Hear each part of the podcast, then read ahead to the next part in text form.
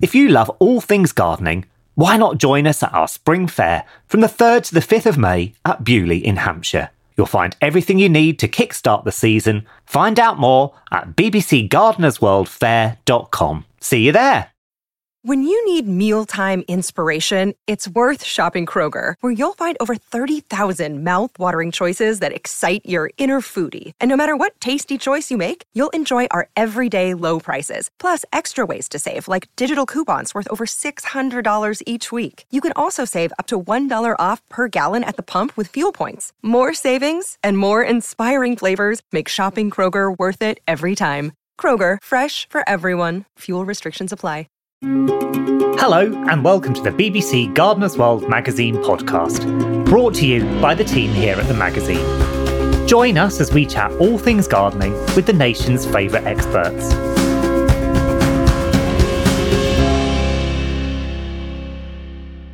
As parents, grandparents, or friends of those with children, we all want to pass on a love of gardening to the next generation. And even better if we can help kids learn at the same time. Hello, I'm Miranda and welcome to this episode. Today I'm inside the garden of forest school teacher Jaime Johnson and joined by two of her children, Rowan and Amelie, aged 4 and 12. I'm here to find out how we can use gardening to support learning in fun ways. I started by asking her, does she think gardening helps children's development? Oh, massively. Um, I think, you know, some children just can't access the curriculum as it is in the classroom. Um, and about half the curriculum is sat at desks doing those core subjects maths, English, history, and it's a lot of writing. And some children just aren't built for that. And I think that some children, where in the classroom they play a certain role or have certain behaviours that are difficult or, or deemed as difficult, you get them outside and suddenly they're leaders, they're directors of play, they're creative, they're in charge, they've got all, all of this confidence. And I see that all of the time. It's quite astounding actually how children are quite different for me outside um, compared with sort of the, their, their form teachers' experience of perhaps their behaviour indoors. And later on, your mm. two of your lovely children are going to be demonstrating some Yes. projects. they are. Do you find it sort of brings them out of their shell? Is it a, a different child to the child that sat there doing sort of written homework? I think it's it's chance to, it's particularly with Amelie, who's older. I think it's chance to stop and breathe. There's so many expectations and pressures on them, and I think actually you might see this later. I think you know she'll be looking for that kind of reassurance. Am I doing this right? Is this the right way of doing it? Because they're just constantly told that they've got to have the right answer or tick the right box. And I think with something like gardening, it is very creative. You're outside, you can make a mess, you can get your hands dirty. Um, so for me, that's the main thing. It's letting them know they can make mistakes. Yeah, yeah. I think that's key, isn't it? Mm, you know, we're not mm. looking for perfect gardeners. We're mm. looking for getting stuck in, aren't we? Absolutely. And you, you learn that way in gardening. That's the way that you oh, learn. Oh, we're all still learning, aren't we? Absolutely. We'll never be done.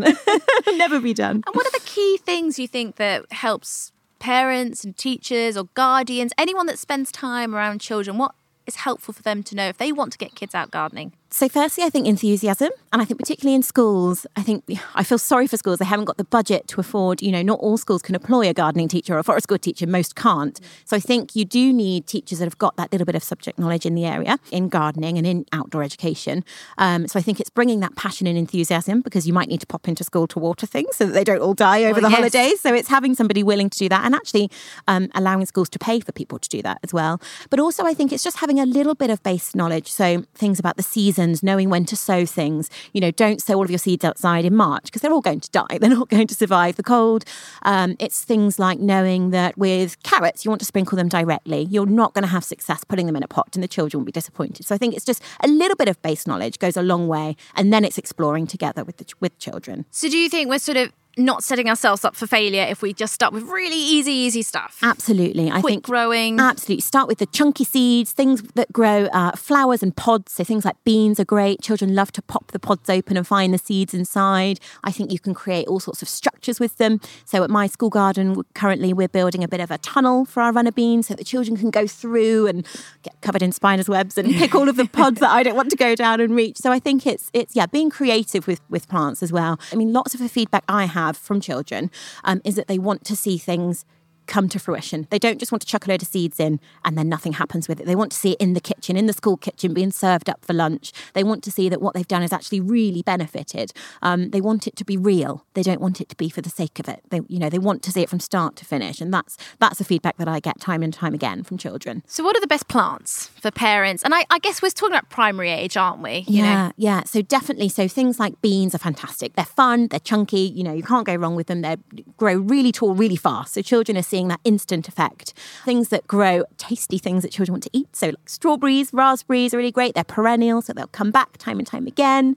Um, if you want to grow flowers, things like nasturtiums. We're growing a nasturtium later with Amelie. So growing nasturtiums are great. You can eat the whole thing. It's very safe. The seeds again are nice and tactile. Um, and yeah, the, the children can sprinkle the flowers on their salads and that sort of thing. And actually, I always say salads and lettuces are really good because you can just keep sowing loads and loads of seeds and have a bit of a cut and come again. Um, and again, they're quite a quick turnaround. So the children can sprinkle the seeds and before they know it, they've got a whole salad bowl there ready for picking. And there must be a lesson when things go wrong. Absolutely. And it is important. You know, as I say, mistakes are great. I always say yeah. mistakes are great. Um, and, you know, quite often with weeding, that's where things can go wrong. You think, oh, you've just pulled up all of our parsnips. Um, but, you know, that's back to that observing and identifying again, isn't it? I think it's getting children to recognize these plants. Um, so many kids now can't, you know, can't recognize plants or birds or insects. And I think actually all of that observation and taking time to make mistakes and have a look and, and just having the space to do so, they just don't get that chance every day. So, any tricks for getting reluctant kids outside gardening? making it fun, growing things they want to eat is really important. I think you know if you're just going to grow cabbages, you might lose interest quite quickly. So as I say, things that are fun. Berries. Oh, absolutely. I mean, you won't ever get them into your house. You know, if you grow peas, that's it. You'll never you'll never have a crop of peas, but you will keep your kids outside. So yeah, that's my top my top tip. Grow things that they want to enjoy once they're here. Absolutely. And do you think there's enough gardening gardening at schools? You've mentioned this. Mm. Is there enough of it on the curriculum? I mean, there isn't, and, and studies show that there isn't. Um, and I think current research shows that there's about 33 pence per pupil in the average uh, state school in the UK to spend on gardening, which which is just not enough. A year. Uh, I believe so. I believe so. Um, and it's it's just not enough. Thirty three pence per per child is not enough. So I think it does need funding. I think schools can only do what they can do with the budget they've got and the time that they've got. You know, coming from a teacher, there is no time to go outside and do the weeding and do the watering. So you do need that extra help. So I, I do think that that sort of having that budget and, and having a top down approach. You know, the powers that be need to know that's important, so that teachers and schools are supported in providing the resources and providing the time on the timetable for the children to spend outside growing. Um, and not all schools have got space to do it. So no. You do have to get creative thinking about growing in pots and that sort of thing as well. Um, but again, it's just having the time and space to do so, which is really tricky. And, you know, we're both parents. Mm. And I know, you know, I, I would much rather my child learn to read and write than to be out gardening. I mean, that's the reality, isn't it? But can it cross over? Oh, absolutely. I mean, I've kind of gone full circle on this. You know, I am a massive fan of phonics. You know, I think it's brilliant and with flashcards and stuff. But actually, there's other ways to do it. And you know, making little labels on pebbles. We can measure how tall a bean might grow using bricks. That's something really little ones. Counting out how many seeds we need in a pot. Um, there's loads of ways to bring maths and English outside and outdoors. And actually, it makes it really relevant for children. So they're going to absorb it much quicker than just on a piece of paper or a flashcard. And I think the sympathy's there. You know, we've both taught primary education. Yeah. We both know the pressures, everything that's going on in schools and teachers. It's really, really hard. Oh, it's tough um, yeah. to cover everything and to be supporting the children and mm-hmm. all their different types of mm-hmm. needs um, with increasing pressure and decreasing budgets, which mm-hmm. is big picture we can't do mm-hmm. anything about. Mm-hmm. So, do you think kind of doing things at home? What about families that don't have gardens? Is there any projects they can do. Absolutely. I mean, teaching in Oxford, I've taught lots of children that don't have access to a garden space. So, absolutely, growing in pots, teaching them that you can grow. I mean, you can grow chilies and tomatoes and things on your windowsill. You know, it doesn't need to just be um, small things. You can grow much bigger things as well, um, as long as there's enough light. So, we do loads of pot growing as well. Um, and I think actually, you know, you're, you're starting off seeds inside anyway, and it's just continuing then and looking after the plants. It's there, it's accessible um, for children. So, definitely pot growing. And I'm really careful when I'm teaching not to just say, oh, you can go and do this in your garden because actually lots of children don't have gardens. Um, so yeah, absolutely, I'm a big fan of container growing, container gardening. And can you teach sustainability and healthy eating as part of all this? I guess it sounds obvious, but are there ways that you incorporate it successfully? Oh, absolutely. I mean, you know, again, having something like a cut and come again salad, you'll get children that will be tasting things they wouldn't know if you if you presented it to them in a bowl, they wouldn't want it. But if they're allowed to go and pick some themselves, oh my gosh! I mean, the the chives at school, they've we've had to I've had to ban them from picking because they just keep picking the chives and you know enjoying it. Um, there's just something so tactile and sensory about being in a garden and smelling everything and picking things yourself. You will get children who wouldn't, you know, would refuse a salad or a vegetable on a plate, mm-hmm. but will happily walk around the garden picking things that they want to enjoy, things that they've grown and that they're proud of as well. So, no, absolutely. I think it really, it really plays a good role. And children need to know where their food comes from. I think just on that basic note eBay Motors is here for the ride. With over 122 million parts, you can make sure your number one ride or die stays running smoothly. Brake kits, LED headlights, bumpers, whatever your baby needs, eBay Motors has it. And with eBay Guaranteed Fit, it's guaranteed to fit your ride the first time, every time. Plus, at these prices, you're burning rubber, not cash. Keep your ride or die alive at ebaymotors.com. Eligible items only, exclusions apply. And has there been any evidence about the impact of gardening on children's development that you're aware of? Yeah, absolutely. I mean, there was, I think there was a report done a few years ago. The takeaways are that children aren't moving enough, they're not eating enough fruit and veg, and they're not doing enough gardening in schools. So I think actually, if we can really focus on those things, that that's where the gaps are. We can close that. I mean, we've just had lockdown, haven't we? Where children, some children then haven't been well, outside. Feels like a while ago now. it does, it does. But you know, there are children that yeah. are, are, now, you know, five, six, and seven that have actually sort of, you know, they're well, grown up in that, grown up yeah. in that yeah. environment, and some of those children won't have had a garden to enjoy over those two years of, of being stuck at home. So I think those children, you're starting from scratch, and you might be starting from scratch with a seven-year-old who's never seen a plant growing in, you know, in its natural state outside. So I think um, I think it's really important to close that gap. Actually, it's just as important as the core subjects on the curriculum.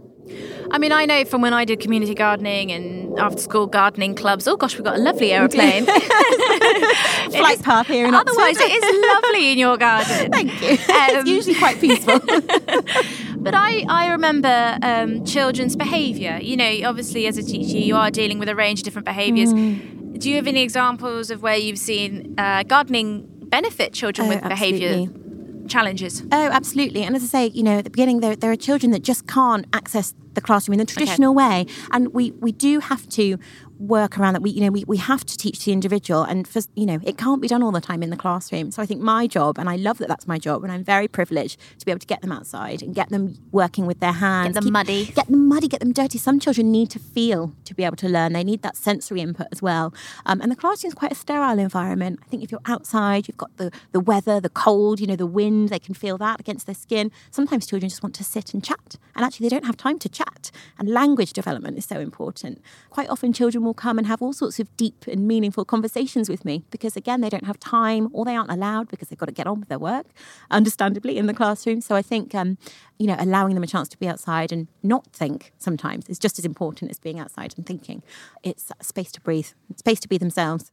And we, as we get into 11, 12, you know, we, we get into quite challenging conversations with children sometimes. Do you find you, have got you've got a 12 year old, and I don't mm. mean to ask you specifically, mm-hmm. but being out in the garden, is it a nice opportunity to have sometimes sensitive, Definitely. private conversations? It's that thing of like being in the car, isn't it, when you're driving, and that's the time to have the sensitive conversation. And I think gardening does that as well. You you know, you can be busy, you can be looking at what you're doing, and then just side by side, alongside somebody, right. having a having a conversation. I mean, I see this in my in my job as a forest school teacher um, and a gardening teacher. You know, all the time, children and adults, yeah. you find they really open up outside. They relax. They feel they? safe. You know, they they they want to share, and I think it's a really good time to because you're doing something with your hands, it takes the pressure off the conversation. So it just it just flows, and I think children really do benefit from having that opportunity.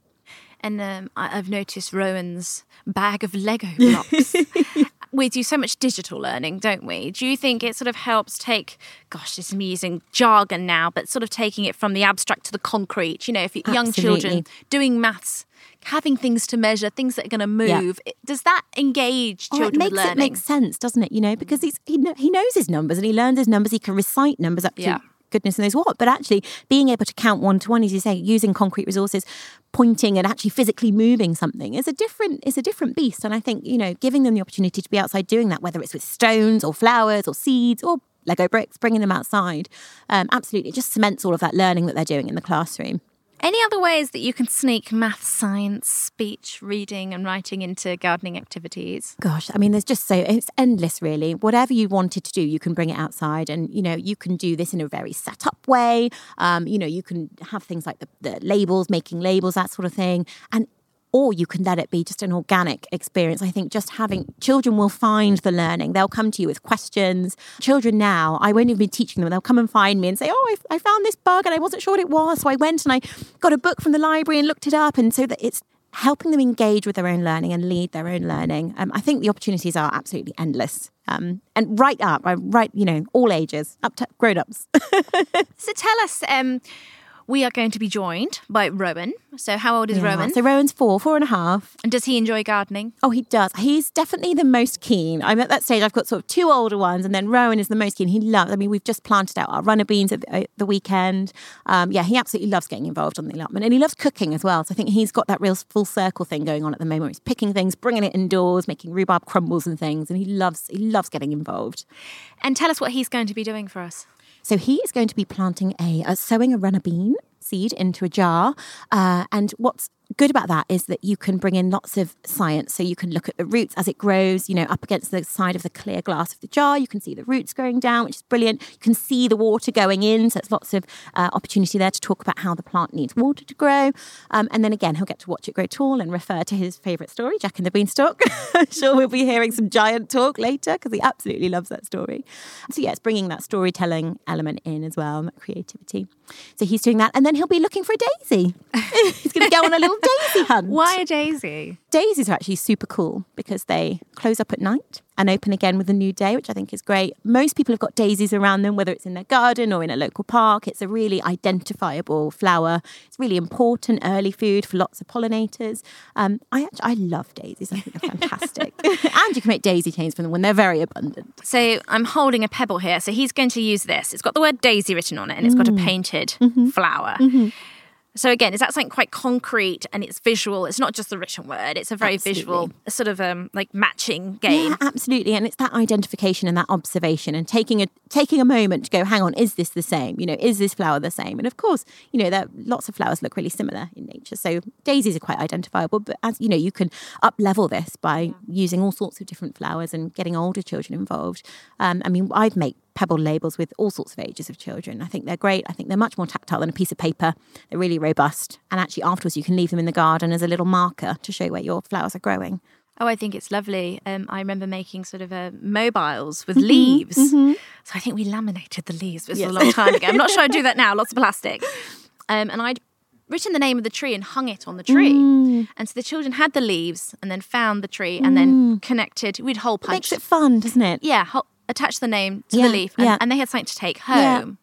I mean, do you think these are sort of projects that sort of work well with kids, gets them running around? Definitely, definitely. It's something to hold, isn't it? Yeah. something to make. You're bringing art into it, you're bringing literacy in, and yeah, then you've got all of that fun of running around trying to find these plants. And it looks very pretty. It does. so you like my painting. Oh, it's lovely. very excited to see what Rowan's going to do for us. Yes. And then Amelie, how old is Amelie? So Amelie's 12, um, and she's going to be making a little gift, so a little nasturtium in a in a tin, in an old recycled tin, um, and she's going to be using some arts and craft materials to create a lovely, yeah, planted tin with a with a nasturtium growing in. Oh, that's lovely. And why did you choose nasturtium? Well, again, you know, they're edible from root to tip, basically. You know, they're really loads of fun. Even the flowers, Even the they? flowers, yeah, absolutely. And they look gorgeous on a salad. So it's a really good tip, actually. We always grow loads. And, you know, quite often they self seed because the seeds go everywhere. Um, and you can also collect the seeds and use them as capers later on. I don't know if you've ever done that. Pick, you can pickle the seeds, which I've done before, um, and use them like capers. So they are a really useful plant to have in the garden. And then she's going to be showing us a log pile, isn't Yes, she? she is. And we were very excited because over the last few days, we did discover a frog in our long grass. We're doing no mow May at the moment. So we've got lots of long grass. Uh, uh, long grassy areas in the garden at the moment. Um, and actually, I think we think of frogs and we think of ponds, and the frog is now in the pond. But actually, long grass is really important for amphibians. So I think it's getting children to understand that you know habitats vary and they need to vary for, for species. They don't just want one thing. So if you're going to put a pond, have some long grass and have a log pile, and you're then you're sort of covering all all bases really for that animal to be able to have a full life cycle in your garden. It sounds like your garden is a classroom. well, do you know that is a classroom, isn't it? Absolutely. Here we are with four and a half year old Rowan, who is going to sow broad bean in a jam jar and show us one he grew earlier. Jaime will talk through the process with him, encouraging him to put into words what he is doing. What do we need to do first? What have we got in front of you? A jar. A jar. We're going to plant a bean in a jar because what can you see when you plant a bean in a jar? What can you see growing at the bottom? Root. Isn't it really interesting? And what did you spot as well in your jar? Bee. The old bean. The old bee. And what grew out of your old bean, Rowan? What's up here? A Store. So Rowan is showing us the jar that he planted up earlier. So it's got compost in it and it's got a bean and it's growing nicely. But are you going to do one from the beginning for us, Rowan? Is that all right? And what's that? Compost. Compost going into your jar. Mm. Oh, well done. How much are you going to put in, Rowan? Low. Good job. Okay, do you think that might be enough for now, Ro? We've got to have room to put your bean in, haven't we? Give it a little enough. shake. That's enough. Pop your spade back in there. Okay. What do we need to do next? Bee. Have we got any beans? Go on then. How many have you got? Two. Two beans. How many are you going to plant in your jar? Two. You're going to put both in. It's good to have a spare, isn't it? Just in case one doesn't grow. Hey, Ro, if you pop one right at the edge, you might be able to see those roots grow again, because that was fun, wasn't it? Good. Tell me what you're doing with your finger, Rowan. Popping it in. Cover. Lots of concentration here. Well done. What do we need to do now, Ro? Water. Now, because you're planting in a jar, Rowan, we want to make sure we don't do too much water because there's nowhere for the water to drain away. Do you think they've had enough of a drink? Brilliant. Well done, Rowan. So let's have another look at the one you did. When did when did Rowan do this one? Oh, this is a few weeks old now. Rowan, how's your bean doing that you planted? How's it doing? Good. Is it still really small? Is it? How tall do you think it is? That's all. Do you want to try and measure it maybe? What could we use to measure it? Bricks. Oh, bricks. So Rowan has made a measuring rod out of his bricks. One, two, three, four, five, six, seven, eight, nine, ten, eleven, twelve. And how tall is it going to get? Up to the sky? What's going to happen when it reaches the clouds, Ray? What were you telling me about your bean?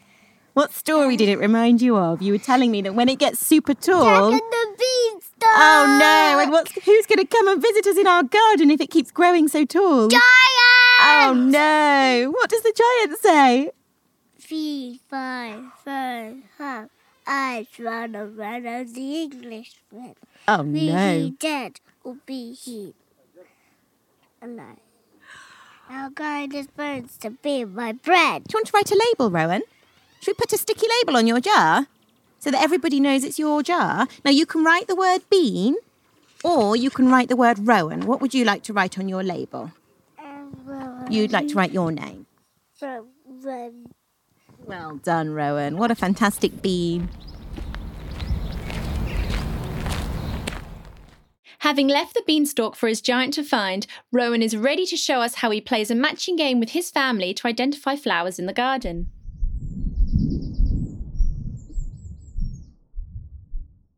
So we've got a little pebble that we've made into a label. Um, I use pebbles for labels for all sorts of things in the vegetable garden. Um, great for labelling flowers around the garden as well. And we try to limit our use of plastic. So by painting on a pebble, it's fun, it's easy, and also it's a great way to save on plastic. What's that picture on this pebble? uh, Daisy Is it a daisy? What colour flower is it? White. Do you think you could find me some daisies? Do you want to take that pebble and walk around and see if you can find some matching flowers in the garden? You want to find the big ones. Do you know where the big ones are? We'll follow you. Come on then, you lead the way. That's lovely because there are obviously there's the small daisies in the lawn, but he's got in his mind he wants to get find his lovely big ones. always got to find the biggest and the best. Big Daisy. big daisies. They look the same. Do you want to pop it down next to the plant? And then we'll know that that's our daisy patch, won't we? Later in the year, we'll you pop it down on the ground next to the daisies where they're growing. Good boy. Now everybody will know that that's where our daisies live. Rowan, what can you tell me about this flower? Um, nectar. So you're pointing right at the middle bit. What colour's that middle bit? Yellow. Yellow. And it's got nectar. Who likes the nectar? Bees. And how do they get it? What do bees do? Buzz, buzz. Oh, absolutely. Absolutely. Oh, we got a now lovely- being a bee a for lovely you. impression of a bee. Fabulous. So, do you find sort of matching images to the flower quite nice at a younger age, a way to engage with identifying the plants? Absolutely, and you know, even with older children, as I say, pebble labels is something I've done with sort of all all ages. Um, and in our sort of children's allotment at school, we find that actually children are, are asking, they're going to find resources, and they're making labels for seeds that they've sown. So even even the older children too. But it's a great way to to bring some literacy in as well. Next, we're joined by 12 year old Amelie, who's showing us how she grows nasturtiums in old tin cans. First, I put the compost in the tin and I fill it all the way up. Beautiful. And what are you making, Ams? What's this going to be? Nasturtiums. Going to grow some nasturtium seeds in a tin. Yeah. Then I poke three holes in it and I put some seeds in. How many nasturtium seeds are you going to grow, Ams, in your tin? Three. So So you're popping in the seeds. then I put more compost on top. And now I'm gonna water it. I'm gonna press it down. Well done. Seeds like a nice firm base, don't they, to grow from? Now I'm gonna water it.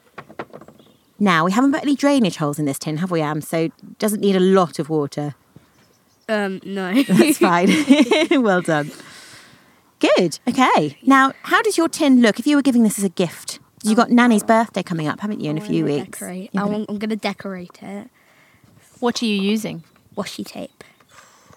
It's a great idea. So we've got some washi tapes, and you can also use paint, can't you? Yeah. We've made some beautiful little insect homes before out of tin cans, haven't we? And painted them to look like insects. So we've got a bee one, a ladybird, um, and acrylic paints are great because they they stay on the tin uh, in all kinds of weather. So Amelie's taken an old tin, what was this, baked beans or something like that, and the labels come off. Did you put it in boiling water or anything to sort of get the label off Yeah, easily? give it a soak. Give it a soak, and actually, oils oil's quite good for any sticky bits. If there's any sticky bits left over, putting And on a little oil. and then you can make holes, can't you, in the bottom if you want? But as you said, with fast-growing plants, they're not in there for that long anyway. Are and then afterwards, we can then repurpose this and turn it into one of those insect homes that will hang up around the garden. And for those, I mean, like myself, I'm not sure I would necessarily know what washi tape is. It's very trendy, isn't it? Very cool. Um, what, what is washi tape? So washi tape is a decorative tape. It actually comes from Japan, I think, um, originally. It does, Ams, does it? Uh, and yeah, it's a decorative tape and it's used in a lot of journaling. Um, so you can stick it on in your diary, in your notepads, um, but it's also great for decorating. So, how are you doing this? Are you putting them anywhere, or how are you doing it? I chose um five different types, and now I'm just wrapping it around. And I chose my nan's favorite colors. Oh, that's lovely. And, and and how do you? Oh, you're ripping it. Yeah, you just you can usually with washi tape you can just rip it, but if you want a cleaner edge, you can also cut it. And that sticks nicely to the tin, doesn't it? It does. It does absolutely. And actually, what's nice about these tapes, uh, the way that they're rippable, you can see they're not they're not plastic. These are actually just paper based, so really good for the environment. The whole thing can be recycled afterwards. And um, Amelie, t- tell me about this plant you're, that you're growing. Well, nasturtiums are great because they're completely edible, and you can eat the stem and the leaves and the roots as well, but they wouldn't taste very nice. the whole thing's edible. There's nothing poisonous. But what about the petals, Ams? What do we do with our salads in the summertime? We put the nasturtium petals in our salads because it's kind of peppery and it tastes really nice. What's been your favourite thing doing in the garden? trampoline? Typical. What about growing Ams? Is Oh, um, there anything you've Strawberries. enjoyed? The strawberries. You could put strawberries in tins like this as well, couldn't you? You You could absolutely could. divide some runners up or snip them off Absolutely. and pop, pop them up. That looks fabulous. I think you've done a brilliant job there. thank you. Now we're heading down the garden to where Amelie and her mum have started piling up small pieces of wooden sticks, the start of a wildlife habitat log pile. It's next to a small pond which is surrounded by pots of plants ready to be planted in.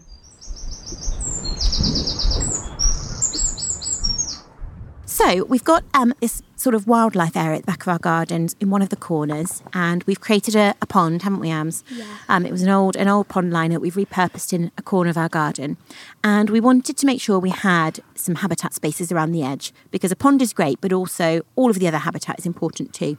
So what have we got around this pond, Ams? We've got loads of big rocks. What do you think would use the rocks?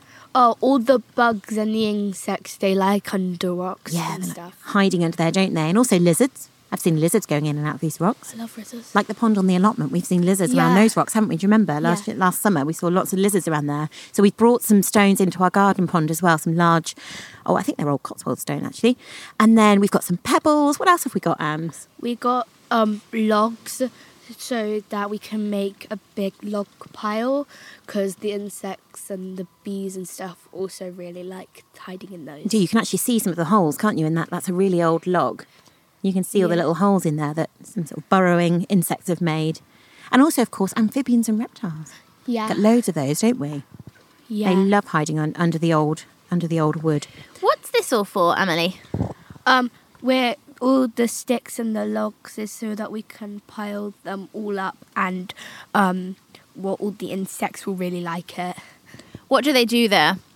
They um, don't they eat the logs? Yeah, lots of woodlice love eating rotten rotting wood, don't they? Yeah. Do you want to try stacking some up, Ams? So I'm just gonna put all the sticks and the logs on top of each other. That's a really big one. That is, isn't it? Can I break it in half? Yeah, if you can give it a twist, I think. Oh, well done. So once they're all nicely stacked up, because you want them stacked up quite close together, so then it will be a tighter space for all of the insects, because they like darker and more um, squished together spaces. Mm. And they sort of like it's a bit of weather protection, isn't it? Because in the winter they can hide under there to get away from the elements, and also in the summer when it's burning hot and sunny, they can hide under there for a bit of shade, can't they? Yeah. So actually, all year round, a log pile is a really good resource for lots of different animals, isn't it? and you can also put stones in and amongst the log pile because that's also really good to because it's heavier and stuff. Yeah. So, looking at this lovely area, so we've got this small sort of bit of pond liner, and we've got some lovely pond water, um, some pond weed and bits of plants. We've got your rocks around the edge. We've got a lovely old rock here, and then you've been putting together this log pile. Have you had much success in this wildlife corner? We have a frog in it And where did we find the frog? in the grass, and it was just hopping around, so we put it in a pond. So We it helped nice it, didn't we? Directed it towards the pond, and it's been loving it ever since. Can he, he get out the pond if he wants? Yes, because there's a, a ramp that's in it, and the frog loves sitting on the edge of the ramp. So it's a bit of old wood, isn't it? Just a rectangular bit of wood. A ramp's important on wildlife ponds. Yes, because um, frogs can't breathe underwater that well, so they need to come up for air, and the ramp's easier to get up. So sometimes the frog will just sit on the edge of the ramp and catch its breath for a little while. Absolutely. Same with newts, isn't it? They come up for a breath of air. And things like hedgehogs, if you've got a hedgehog wandering around the garden, we want to make sure it can get out, don't we? We don't Yes. want to, because they can swim, but they get tired very quickly.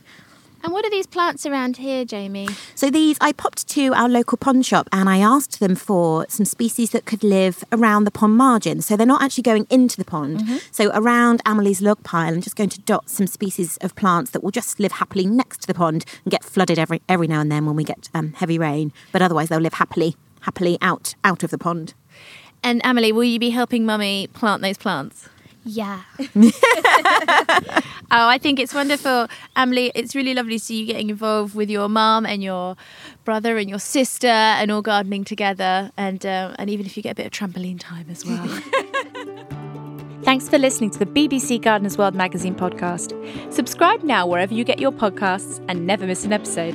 If you've enjoyed this episode, please tell others about it and rate us in your podcast provider app.